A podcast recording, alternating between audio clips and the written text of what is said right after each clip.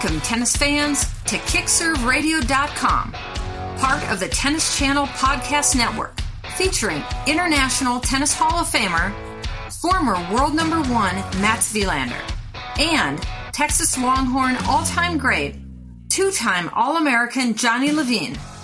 Your host of KickServeRadio.com is Andy Zoden. So, take it away, AZ.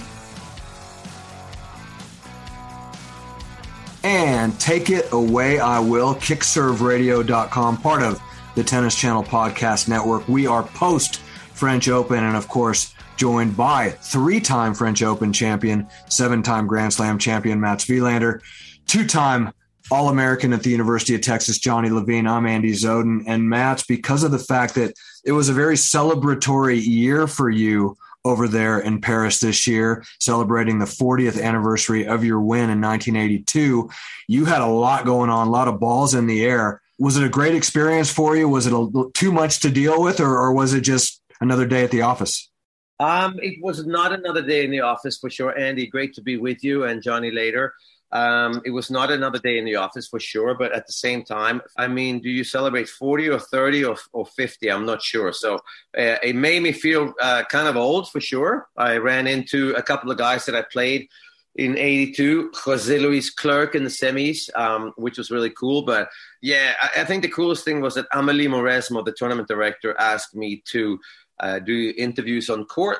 And, uh, and she did something for the first time that's never been done in the French Open where a man presents the winner's trophy for the women. And of course, Billie Jean King presented uh, Rafa Nadal with his 14th Roland Garros trophy. So that was pretty cool. But Andy, 40 years, I mean, really 45, 40, 35, 50, 50 if I'm around. And I'm guessing that's why they celebrate 40 because the guy that had the 50th anniversary is not around. I'm not sure. But um, I mean, it's special to be there. It's special to play the legends. Uh, it's special to still have the respect of the players that uh, they understand. They know that I won it three times. Daniil Medvedev referred to it. Sasha Zverev referred to it. And that to me is just such an honor that they actually have any idea about the history of the game, which is why they're there. So, yeah, it was special, but not because it was 40, trust me. Speaking of the history of the game, Mats, is it possible that the history books are going to reflect, maybe to some extent, unfairly on Rafael Nadal's achievement because of the lackluster performance by his opponent, Casper Ruud, in the final. That people will write this off as kind of a ho hum 14th French Open victory, if there is a such thing, and maybe lose sight of the fact that this guy did something unprecedented, which was that he beat four top 10 players in the world en route to this victory. Um, I'm not sure. I think everybody was a bit surprised that Casper Ruud did not um, put up more of a resistance. Obviously, that's up to uh, Nadal, but at the, at the same time, he's 36 years old.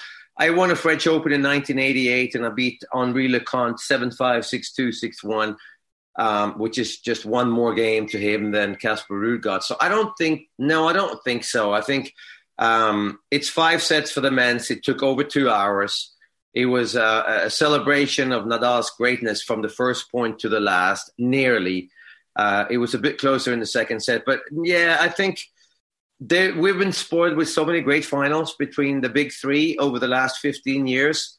Um, and I think things are getting back to normal, where the, the guy who's better has uh, a, a more of a history behind him and has won more, wins easily in the finals. And that's the way it used to be, way more often than having close matches.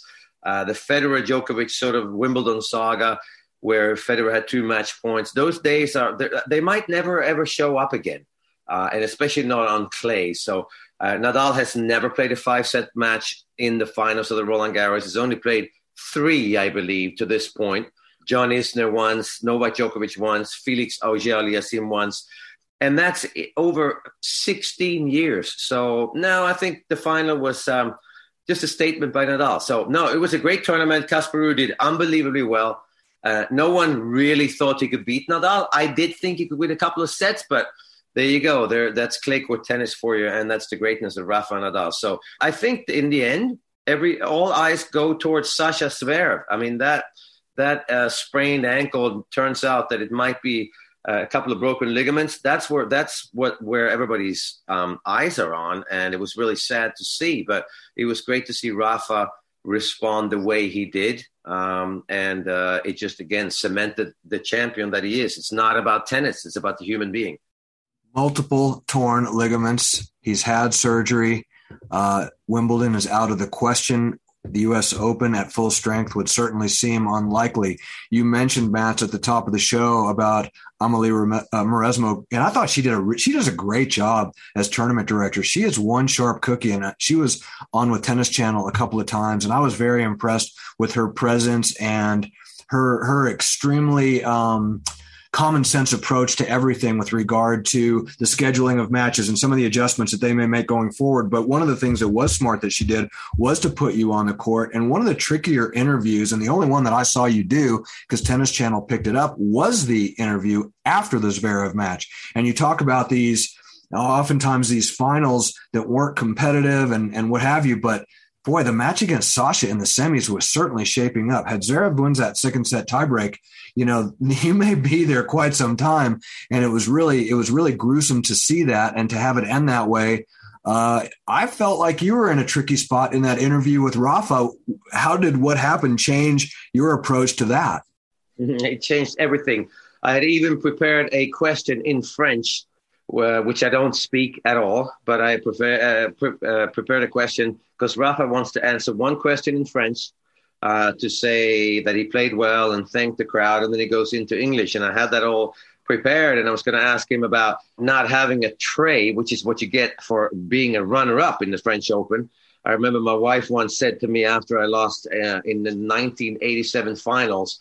So I had two wins and two finals, and we unpacked my bag coming home for the French Open. And she looked at the the runner-up uh, tray, and she says, "We don't need any more of these. We have two of them, Matt." And of Ooh. course, I won in '88. So I was going to say something to Rafa. Listen, you can win on Sunday, but I'll, I'll, you know, I have a couple of these trays. You can have one. So I was going to try and be funny with him. Yeah. And then Sasha's thing happened, and um, again, it was impossible to to go anywhere. So again, I mean, I think Rafa shows that he's that he's way more than um, he's way more than just a, a, great clay court player or the best player of, of, all time. He's just such a humble human being. And I don't know if you saw that, Andy, back home, but when Sasha left the locker room on crutches, Rafael Nadal is walking out behind him with his racket bag on his shoulders like a little kid. So he waited all that time after the match wow. for Sasha to get to get treatment, to get crutches and everything, and they walked out together. And this is like an hour and a half, two hours after the match. So uh, Rafa is all about um, being liked in the locker room and having the respect of his peers for sure. Uh, and um, yeah, a lot of respect for Rafa Nadal right now. One of the surprise wins of the event, going back to Sasha, was the win over over Carlos Alcaraz. And is it a is it merely Mats um, a case of overlooking a guy that was actually the higher seed, the more experienced player, the older player, because of the call it maybe recency bias that we have of the electrifying tennis that Alcaraz was, has been playing. It doesn't matter the surface. Winning in Miami, winning in Barcelona, becoming the only player ever to beat Nadal and Djokovic in the same clay court tournament. Did we potentially set our expectations a little high, or is this just what the Pro Tour should be? Is a coin flip between players like that. It should be a coin flip for sure, but I actually thought about that. Uh, there are players that are playing great, and then there are great players. And Carlos Alcaraz came in playing great, but he's not a great player. Uh, Medvedev is a great player. Sasha Zverev, in my eyes, is a great player. He's been doing it for four, five, six years. Rafa Nadal obviously is a great player. He doesn't even have to play good. Iga Swiatek, as a 21 year old, uh, is a is a great player. Was she playing great? Mm, she played all right, but she's such a great player that she wins these matches. And Carlos Alcaraz was playing great, but he's not a great player yet. He nearly lost to Albert Ramos uh, Vinolas, who's very mediocre, but he's great mediocre. But because of the, the mentality between two Spanish, an older guy, younger guy, so he he's playing great. He's not a great player yet. You need to win something. You need to prove a point, whether it's in the Grand Slams or whether you win the ATP finals, like Sasha Zverev did, winning Madrid, winning Cincinnati, winning so many ATP 1000 events, and that turns you into a great a great player. So uh, I think that's what happened. Uh, Carlos Alcaraz was kind of flat in a way, but you can't play tennis that freely and that wildly when it actually means a whole lot to you. It's hard to win uh, hitting drop shots. We saw that with Ons Jabeur on the women's side, mm. who was the hottest player on the women's side. And you come in and she's trying to win matches by hitting drop shots and playing aggressively with feel. That doesn't work in majors. You have to play defensively with feel, but when you're in the driver's seat, you got to be aggressive. You got to use power. And I think Carlos Alcaraz needs to uh, iron out a few of the wrinkles in his game, which is don't hit drop shots on big points. It worked in Miami, I admit, but it's not going to work in your career. And I think he's a little um, immature in terms of tactics as as of now. He will be a great player one day, but he's not at the at this point. When we look at the other half of the draw, and of course going into the tournament match, you know that the the half with with Djokovic and Nadal and Alcaraz was was getting you know garnering you know ninety percent of the attention and rightfully so. They were the they were the three Vegas favorites, if you will. But when we go down to the bottom half and we see a matchup between Casper Ruud and Holger Rune. Yeah. Now here's a guy that we've talked about on the show. Johnny has been really kind of nailing it with some of these players to watch. He brought up Jenson Brooksby before he started to go off. He started talking about Alcaraz, and suddenly here this guy is now. And Holger Rune was another guy that I remember Johnny mentioning in his players to watch segment. And suddenly here this guy shows up at the latter part of a major. Eh, you know, how far can this kid go? He's not a big guy. He's about your size. Yeah, he's not a big guy. He's really strong. He's got unbelievably strong legs. Um, and uh, the bottom line is actually, it's interesting that you bring up uh, Jenson Brooksby because both of them have kind of the same um, the same uh, uh, natural talent for for playing tennis and winning matches, but they also have a little bit of the same problem, which is attitude. You gotta if you don't have a good attitude on tour, and if you don't treat your opponent and umpires and the player box with respect, your opponent on that day will actually find another reason to beat you. And Holger Rune was a little bit immature in the way he was on court. He was checking every mark. He was asking the umpire to come down to check every mark. And Casper Ruud is most probably the most fair player you've seen since 1982. He's not going to tell you the ball is in if it's out. Uh, Holger Rune was was gesturing to your player box. You got to get over that stuff, which is why Sasha Zverev beats Alcaraz in the end. There, it's not about hitting tennis balls. It's it's about respect. So Holger Rune is very young.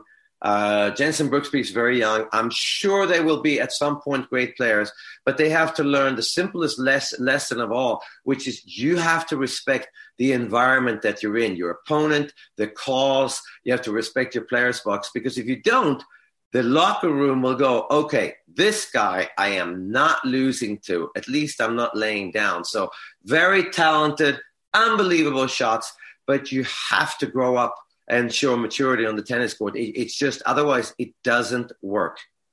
That's before we go to break. It was you made it widely known, and it was picked up by the headlines that you had Joker as the favorite to win this thing. And yep. and with the tennis that he was playing, it was you know it was hard to dispute that projection. But then we saw what we saw, and here we go again, and it's it's just the same old story with Nadal at the French. But the embrace at the end was lukewarm at best, and Joker storms off the court kind of a little bit more in anger than maybe what we're used to. You know, where is Novak Djokovic right now, in your opinion? You know what? I think I'm not. I have no idea. I'm only going okay. out on a limb here, and I'm guessing. Novak Djokovic is a player who's number one in the world. He's going into the grass court season where he's the clear favorite to win Wimbledon. There are no ranking points, so whatever he does, he loses his ranking points from last year, and he goes down to number two or three. Daniil Medvedev, who's obviously Russian, they're not allowed to play at Wimbledon. He will become number one in the world. Now he can't supposedly go back to Australia in the next three years because there was refused a visa last year, and at this particular moment, he's not allowed to play the U.S. Open. Wow. Yeah, Novak is is in a horrible situation. Uh, nothing's really his fault in a way, only because he stands for not being forced to be vaccinated. I mean, it's it's it's a, it's a horrible situation. I do think that just like I thought, Rafa Nadal surprised him he surprised me. I don't know why he would after winning it 13 times. but Rafa Nadal brings brings intensity and a game that Novak Djokovic cannot match up to on a clay court. He's taken too many risks. Uh, maybe Novak was not ready, even though he won Rome. Maybe he wasn't ready physically. Um, I'm not sure. Uh, I was convinced that Novak at night uh, had the upper hand, but uh, again, Rafa Nadal. Did he surprise me? Yes, but not really. I mean, I'm stupid, really. I mean, how do you not bet on Rafa Nadal to win the French Open? I don't know how, but he doesn't play that good in the first week, and Novak plays unbelievable. And then this happens. It's like a shock you were surprised but not shocked with Nadal. And then last thing that you just made a comment about defending points at Wimbledon and losing. Does do everybody's points come off? Like, do you not have to defend your? How does that work? Because it seems like that's a lot of people with a lot of points. It's not just the simple fact of the WTA and the ATP making the statement. Well, because of what Wimbledon has done, that's that's got rippling effects. The more I think about that, how does that work, Mats? They're literally, as of now, taking all the ranking points that were won last year at the Wimbledon they're taking them off their players, wow. and they don't have them anymore. And for Novak, wow. that's 2,000 ranking points, and he goes from 8,000, 700, I think he has now, to 6,700, even if he wins Wimbledon. Andy Murray famously said in the last couple of weeks, well, who cares how many points you get when you play Wimbledon? Some players do. Some players care about the ranking. Uh, and I actually agree with Andy Murray. You win Wimbledon, who cares how many ranking points you get? Doesn't matter. You win Wimbledon. Majors are still bigger than the ranking.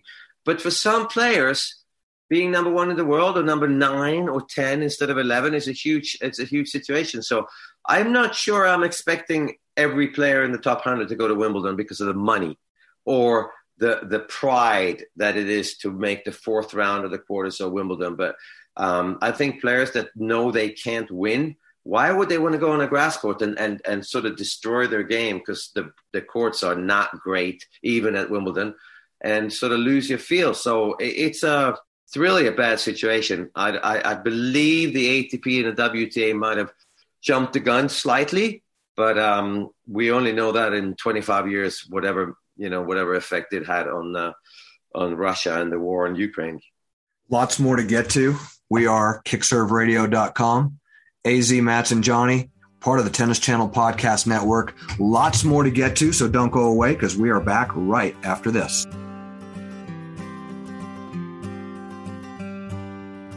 Nestled in the spectacular Sun Valley area in Hailey, Idaho, Mats Wilander Tennis allows athletes like you and me to train inside so that we can excel outside. Mats Wilander now owns Gravity Fitness and Tennis, and let me tell you, Gravity is the premier fitness and tennis club in the Sun Valley area. They have it all, including indoor tennis, lots of high quality training equipment in a clean and bright, spacious workout area. But most importantly, let's talk about the tennis. You will be trained by one of the all time greats in the sport of tennis. After my clinic with Mats, every time I step on the court, I hear that focused intensity in that charming Swedish accent, reminding me of all the techniques that improve my game and get results. So grab your family, your friends, or the whole tennis team and head out to Hailey, Idaho for a tennis experience of a lifetime. Go to matswilandertennis.com to find out what's in store for you when you get to Gravity Fitness and Tennis in beautiful Hailey, Idaho.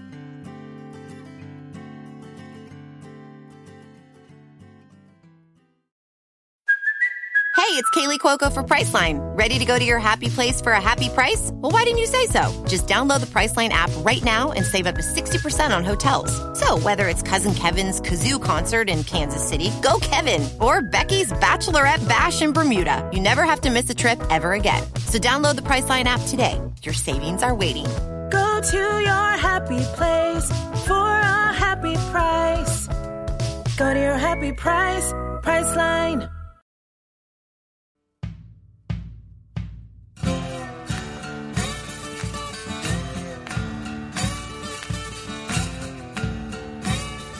Welcome back, everybody. KickServeRadio.com, Tennis Channel Podcast Network. Mats, we talked all about the tournament uh, as far as the guys that are you know, making all the headlines now, but the guys that used to make the headlines back in the day, of which you were one, you guys always get together and play these legends events. And a couple of times we went back and forth, and you're like, oh, I'd love to come on radio with you, but I'm about to go play a match. And tell me about the experience of playing at the French 40 years later. And, and it sounds like you played a little doubles with the X Man, Xavier Malisse. I did, yes. I was uh, luckily hooked up with Xavier Malisse, who's um, an unbelievable tennis player, an unbelievable ball striker, a nice guy. Um, so it's kind of nerve wracking. I mean, if you're working in TV like I do for Eurosport, um, doing the interviews on court, and then suddenly you got to play. So you feel like, do I have to warm up? Yes, I need to hit for 20 minutes, and then you go and play. And then suddenly you walk on court, and there's three, 4,000 people sitting in the stands. Wow. And uh, and they're kind of they've just watched Zverev play Alcaraz, and then oh, we God. come on, and they're like, "Oh, Mats Wilander won three times. He must can he win games against Zverev? Maybe a set? No, of course not. I can't even win a point against Nadal or Zverev. So it's a little nerve wracking. I've tried to explain to people when they ask me, "Did you win?" Like we don't win because we don't have an opponent. It's four of us. It's us. We're trying to uh, to entertain the crowd. Right. We're trying to have a good time. We're trying to play good points, and we're trying to not play uh, each other's weakness. Uh, it's not a competition where anyone is trying to win we're sort of the Rolling Stones that are playing the same songs that people want to hear and doing the same technique, although much slower. But what's really cool is that you show up on the sea. So I played on Wednesday, I think, and it was hot as hell. And you realize how fast these tennis balls are.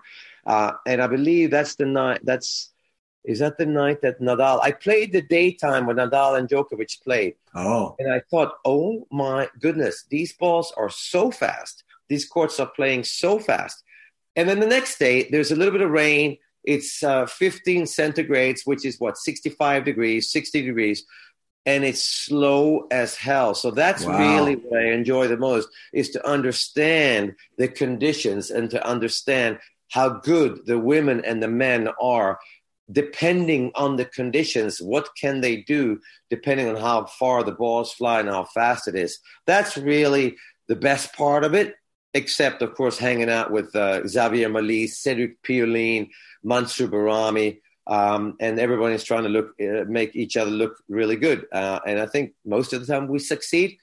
But wow, I wish they turned the speedometer off when you serve, Andy.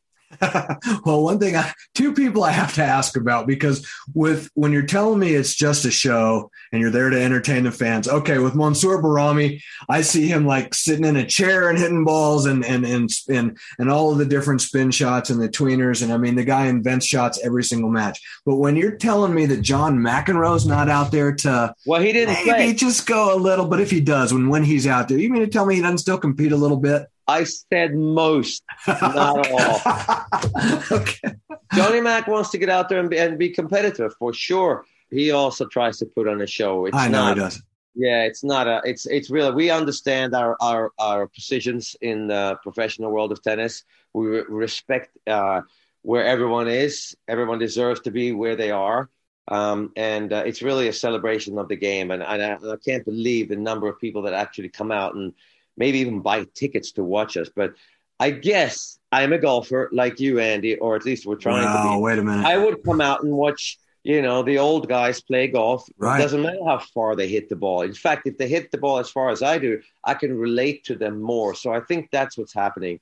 Um, it's a great celebration of tennis, and uh, the French Open. They do a great job with uh, with uh, bringing us in for sure. Uh, even though it's really stressful, I have to tell you, really stressful having watched you for the time that you and I have spent together over the last few years, people have got to understand you need to believe me when I tell you this, not Mats. This guy has the most brilliant hands and misses one to two returns an hour at most and uh, it hits such a clean ball and it's such a thing of beauty and i agree you you do a beautiful job of playing exhibition tennis but it is a it is a beautiful level of tennis so anybody that gets the opportunity to play watch you play any kind of an exhibition it, it really is a thing of beauty now Andy, let, let yes. me bring something up very quickly to you because sure. something I realized, and this is this is a very serious uh, a serious comment that I have. Okay. And it's only because he brought up the hands that I have. And I think I have pretty decent hands. Oh. I realized the difference between the great players of today, which is Nadal and Djokovic, Okay. the hands they have in defense is the difference between the younger generation, whereas Tsitsipas or Zverev or Medvedev in defense, they do not have great hands, or they might have grand, great hands, but it- they don't use them. Whereas when you watch Novak or Rafa in defense, they throw in a slice to buy some time. They throw in a high looping forehand to buy some time. When they dictate, they use power, but in defense, they use feel. And maybe that's what separates the big three from everybody else. I'm not sure, but it was so apparent this year that the, the, that older generation they have maybe better hands than the younger generation, or the younger generation are are told to not play defense in a defensive way. Play defense by smacking it, and if you miss it, the point's over, and we go on to the next one. And and that's why I actually think you're right. Hands is overlooked in tennis. Hands is something you're born with for sure, but you can learn how to have good hands uh, if you know what shot to hit. And with Novak and Rafa, wow, the hands they have in defense this year is unbelievable. Uh, Coco Gauff has some of that hands for sure in defense. Uh, Iga Swiatek has some of it, although she's nearly always aggressive. But but that's the big difference. So to all coaches and juniors out there, don't forget about the field shot. Maybe not in in uh, in an offense, but in defense, you got to play with feel, work your way into the point. Well, maybe that's why I'm still so impressed when I watch you play, is because I do see that, and I don't see as much of it as I maybe would expect to see in watching the guys that are still doing it now. You mentioned Coco Gauff, and we started at the top of the show, and I asked you a question about whether or not the history books might reflect, to some extent, maybe unfairly on Rafa's win because of the uh, lack of a competitive final. And then my my question about Coco Gauff is, will the history books reflect accurately about her accomplishment of getting to the final of both the singles and the doubles in 2022 and here's a person who you know went out and and and clearly she would probably be the first to admit that that the moment was a bit big for her in that singles final uh, played a little bit more of a competitive doubles final but the singles and the doubles final at age 18 i mean where do, where do you stand on that accomplishment? Yeah, I think that for her own confidence, I think it's a way bigger accomplishment to get to the doubles finals. okay I really do. I think Wow. that that tells you because I know that from my own experience. When I was getting to double finals or grand slams, I realized, wow, I don't. Have, so it's not about movement anymore. It's about racket skills. It's about tactics. About understanding what shot what shot to hit at the right time. Whereas in singles, you got to get there first. If you if you can't get there, you can't hit the shot. Uh, in doubles, you can get to everything. So to me, uh, her doing well in doubles is an it's an amazing accomplishment.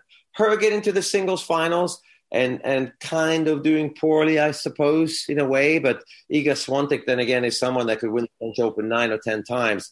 I think if she keeps up uh, the pace of play that she has during the point, uh, getting to the singles final, yeah, it's a great accomplishment. Does it give her a lot of confidence? Mm, I think it gives her a lot of a reality check where, wow, I am really far away from the number one player in the world. Whereas in the doubles court, you're you're one of many, and I'm one of the best. So I think for her, the doubles is a is a huge confidence boost. It tells us that she's a great tennis player, um, and she just didn't have enough in singles. But I would think that she's going to improve. I think Iga Swiatek is going to be a big problem for her and for everyone because she's playing at a completely different pace than the other ladies. Whether she makes or misses or makes unforced errors or winners, the pace that she plays at will win her tournaments just because she plays faster than everybody else, just like Novak does when he's well, when he plays well, and like Rafa is doing lately. So for Coco Gauff, I think she has a lot of things that she needs to work out. Her forehand swing is too long at times. Second serve is is a vulnerable, but she has a mind of her show on, on her own that is so mature. Hopefully, not too mature, where she's fearful, where she's still naive and, and feels kind of innocent. But uh, no, I, I believe she's going to be a great player. But she's up against one of the best players of all time, and Iga Swiatek for sure. Almost a little like Andy Roddick being up against Roger back in the exactly. day. You know, when Johnny and I were talking, Mats, uh, about about Coco uh, during the tournament on, on on a little live radio here in Denver, we talked about her ability to adapt her game to clay. That we knew that she was a great mover, but we didn't know that she was a great mover on that clay. And she looked like she really was. She looked very comfortable. One of the things that you've pointed out that I was uh, specifically drawn to in watching her was her, her ability to change things up and to slice that forehand and to show variety in her game. How well does that speak of the team around her in terms of creating this well rounded game with this well rounded athlete? with all of these skills and then to be able to take that from surface to surface no, really cool. I mean, you've seen her mom and dad. They've been around her um, for the last three or four years on tour. Which sometimes, as a, as a former tennis uh, pro, you would say, okay, it's time to let go at some point. But they're obviously doing a great job because I interviewed Coco on court after the finals, about 15, 20 minutes after the finals. And remember, she she sort of said famously that it's not going to change my life if I win or lose my my people that love me are still gonna love me. Uh, blah blah blah. And then healthy. she was very healthy, but she was still crying. Tears mm-hmm. were still coming out of her eyes. Twenty minutes after the final, so I asked her, "Wow, it's is is it kind of cool or hard to find out how much it means to you to not win this finals?" because that's in the end what matters if you're going to win tournaments is it how much does this mean to you? So i think that's where she needs to kind of sort of change her tune a little bit. It's not okay to lose. You don't go in having nothing to lose everything everything to win. If you lose you lose. You lose everything. So she's very mature unbelievably mature. The parents are doing an unbelievable job. She learned how to play on clay. She can play doubles. So her her curve in terms of improvement is pointing upwards every single time I see her. At the same time, there has to be some sort of desperation and fear of losing that is bigger than life, that is bigger than being a good person, whatever. Because tennis decisions, as you well know, Andy, they're not logical. They're made in your heart. You got to feel the tactical changes in a match. And I don't think she felt it in the finals. And I think it has to mean so much that you actually nearly fear for your professional athletic life. And, and as I applaud her maturity and all that, absolutely prefer to see that human being. But to win Grand Slams, you got to be a bit of a nut, a bit of a jerk, and you got to find a reason to dislike your opponent and find the best in yourself in that particular moment. Uh, and uh, being a well rounded person doesn't always mean you become a great champion of winning tennis matches.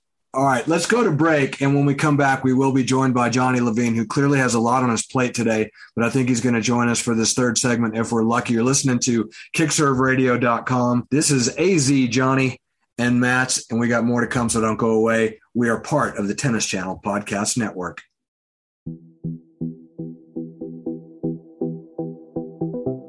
Hey guys, Andy Zoden here with Tennis Channel Podcast Network. I'm excited because we're joined by Courtney Ward. And Courtney, you are in sports nutrition and you are with Body Fuse.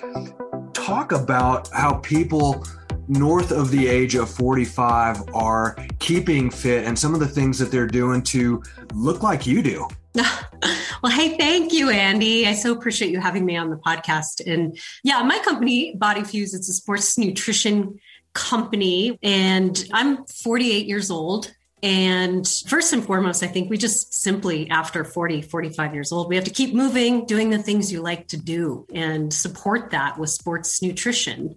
And the Body Fuse lineup has everything to help you from pre workout, intra workout, and post workout.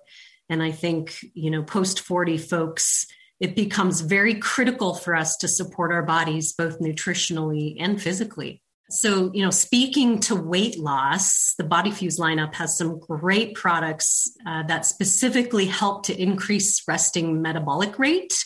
And that's that's a product called a thermogenics. And moving your body is key as well, and doing it smart and supporting that with a post workout is also very very important as we as we get older. How do folks get a hold of you? Our demographic of the folks that listen to our show happen to be right in your sweet spot and i think it's a, a kind of a match made in heaven. My company is a company called exclusive nutrition products and i own uh, within exclusive nutrition we have basically three brands. Body fuse is what we've been talking about is is is one of them. Black Dragon Labs is the second, and Next Level Nutrition is the third. And our websites, uh, BodyFuse websites is bodyfuseusa.com, and Black Dragon Labs is blackdragon-labs.com.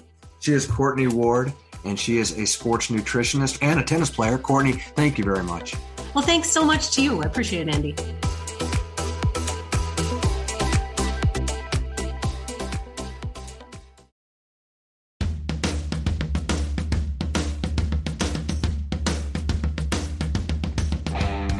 Welcome back, everybody. Final segment, the French Open recap.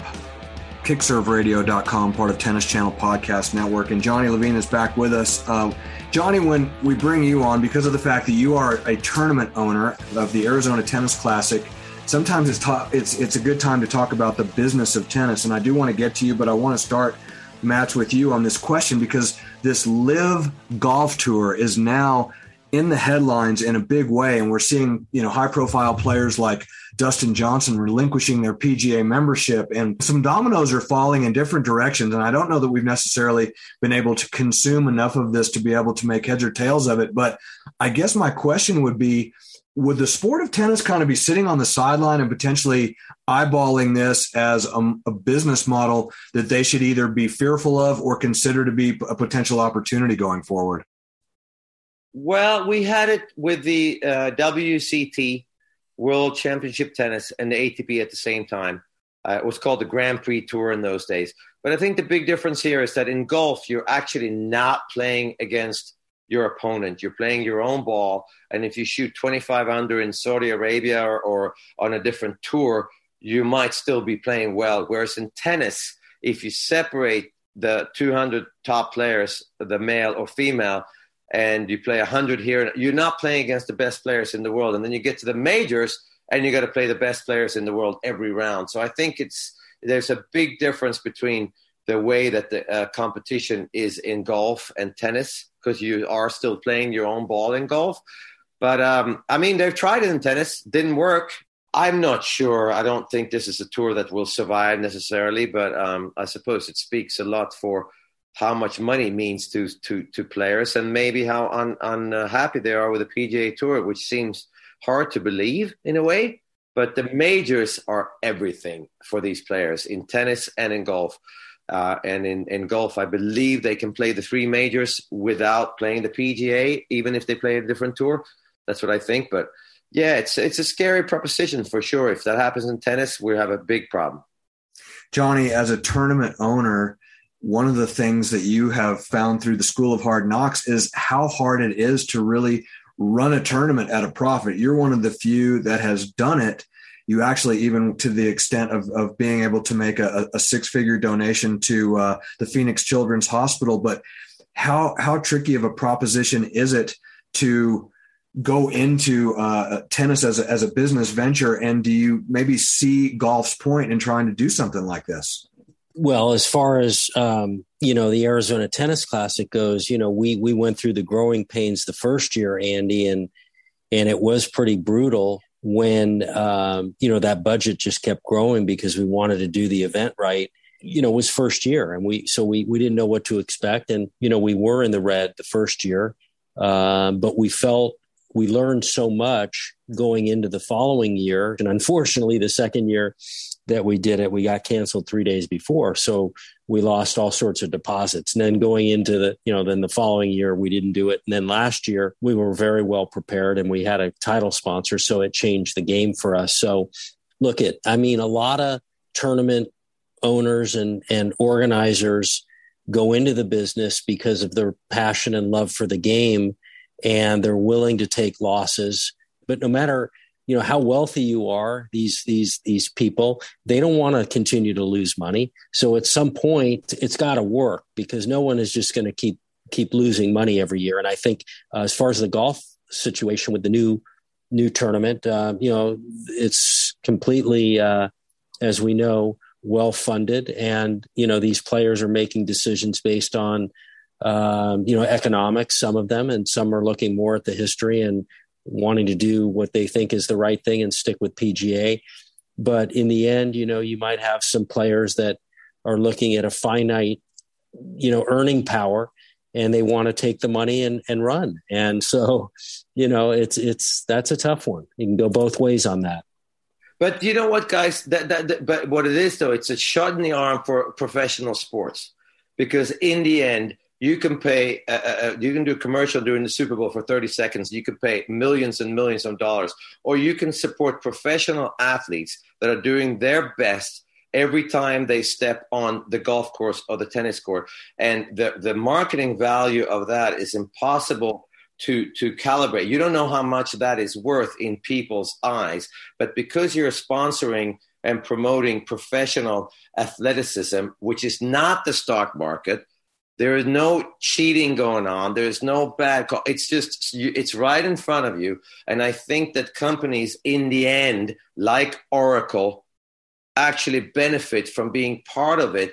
BNP Paribas, whether they lose money or not, doesn't really matter because it's such a naive and and a true way of promoting goodwill through professional sports. And I think that's where where where that's why people do it.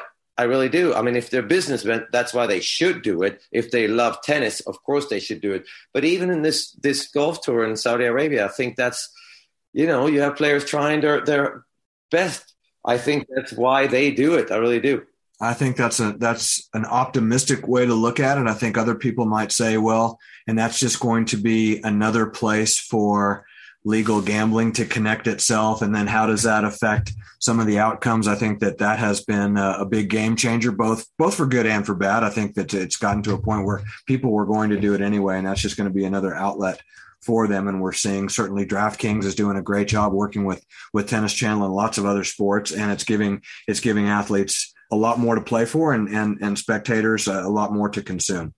All right, guys, before we go, Johnny, you and I have something that we, we need to talk about, uh, and we hate to end the show on a somber note, but um, we do need to mention the loss of, of one of the truly beautiful souls um, in our sport, and that was Lori Martin, who was um, you know, my colleague with USPTA, uh, the president of the Southwest Division, uh, who who at age 56 earlier this week on on June 6th passed away uh, suddenly from a domestic accident. And what what a beautiful soul! I did not know her well until recently, when at the last executive committee meetings in Florida, I was seated uh, next to she and Amy Badger, both from uh, both from the Southwest Division, and um, she did so much for tennis and did it for all the right reasons. And, and, we are heartbroken in the sport of tennis right now, Johnny. And being that she's, you know, from your neck of the woods down there in Phoenix, I wanted to give you also an opportunity to maybe say a few words about about this loss. You know, Andy, um, you told me about it yesterday, and um, Lori was was really a tennis stalwart in this community in in Phoenix, and um, she was a tennis coach at, at Xavier for many, many years. Xavier Preparatory School, which is the, the Xavier High School, correct? Right. And and um, was very revered as a coach, and actually instituted in 2009 a no cut program where she had uh, you know kids come out whether they could make the team or not, but they would be able to have experience tennis and learn tennis and be involved in tennis and you know, I think she had close to 100 girls coming out to to to be involved in tennis. So it's just a huge loss, and it's a very sad um, sad situation. And my heart goes out to her family and uh, and and her friends and the Xavier community as well. And you know, just I'll, I'll, just finish by saying that you know you mentioned Johnny about the no cut program and all the girls that she had. She also had those girls heavily involved in philanthropic efforts as well. So that's that's where her heart was. She gave a lot to tennis, but she gave a lot to charity, and she gave a lot not just to the community down there, but to the community. Uh, I would venture to say not just nationwide, but but internationally as well. And uh, Lori, we love you, and we will miss you. And uh, as you say, Johnny, to her family, we send our best. um, and uh, and and definitely wanted to make sure that we we made mention of that loss. Uh, final word to you, Mats, as we move from the clay court season to the grass court season. It's a different situation now. Uh, there's a little bit more time to move from one to the other, but because of the fact that this is the the 40 year anniversary of you winning your first French Open, this is the 40 year anniversary of having to go from being a French Open champion to go play Wimbledon. How different was it then? I mean, it was so different. I actually, um, they put me on center court in '82 in the first round against Heinz Gunthardt. Ah. And uh, I can't believe that I beat him easily. Wow. But that's because the grass was green and you can be a shitty volleyer when the grass is green. All you have to do is make the volley and the ball doesn't bounce. And then you get to the second week and then you play volleyers like Ed, Stefan Edberg or Pat Cash or John McEnroe and you realize, wow, I actually don't volley good enough on a, on a dry grass court. So uh, I think that the most important thing uh, about the grass court season is that you get to a Hertogenbosch or a Stuttgart and the grass is green. The Friday, Saturday, Sunday before the tournament starts Monday, Tuesday, Wednesday, the grass is green. And by the time you you get to the semis or the finals, you're now playing on a hard court. So the adjustment that you have to make in your game is really, really hard. It's really, really uh, dangerous physically. You don't know if you slip or slide. I would think that Wimbledon, without any ranking points, they might lose a few players that say, okay, I know I can't win Wimbledon, like Andy Murray said who cares how many points you get if you win Wimbledon? I don't care about the points. But there are some players that cannot win Wimbledon. They know that. They can make the third or the fourth round. Now, is the money going to make them go?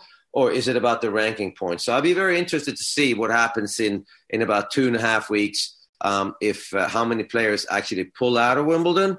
Um, I think this, the, the state is a very uh, serious and sad situation, obviously, but I'm going and I'm gonna be. It's gonna be fun as hell. Uh, grass court is a complete different game uh, that I don't quite um, take very close to my heart, but uh, I love watching players in pain.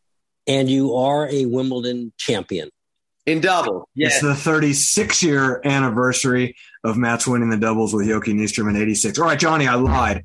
Last word was going to go to Mats. It's going to go to you because he brings up a great point. If Mats Wilander doesn't win three French Opens, and make several other finals. Does he maybe win Wimbledon because he was hurt oh, by the fact that he didn't have time to adjust to the grass and we'll give him the benefit of the doubt that with a little bit more time to prepare, does he maybe win one? No, because you have to look at Bjorn Borg, who won six okay, fair enough. Frenches and went back to back. I don't know how many of those years, but four. it didn't. Four. So it didn't affect Borg. So I'm going to say I, I can't give Mats that. Okay. Wow, that's the I first. I won in Australia though, Johnny. I won in Australia when you gave me two months on the grass. And that's the first yeah. thing you've not did given him. What, did you guys see what Casper Ruud said about Wimbledon? No. No. Yeah, he said he prefers it to play golf on.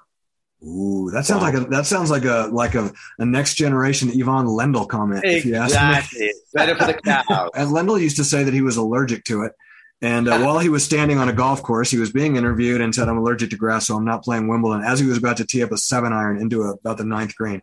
All right, you're listening to kickserveradio.com, the French Open recap. Looking forward to chatting with you guys, talking a little grass court tennis as we go. Thank you, seven time major champion, three time French Open champion, Mats Wilander. Texas Longhorn, two time All American Johnny Levine. I'm Andy Zoden. We are Kick Serve Radio, and we are out. See you soon.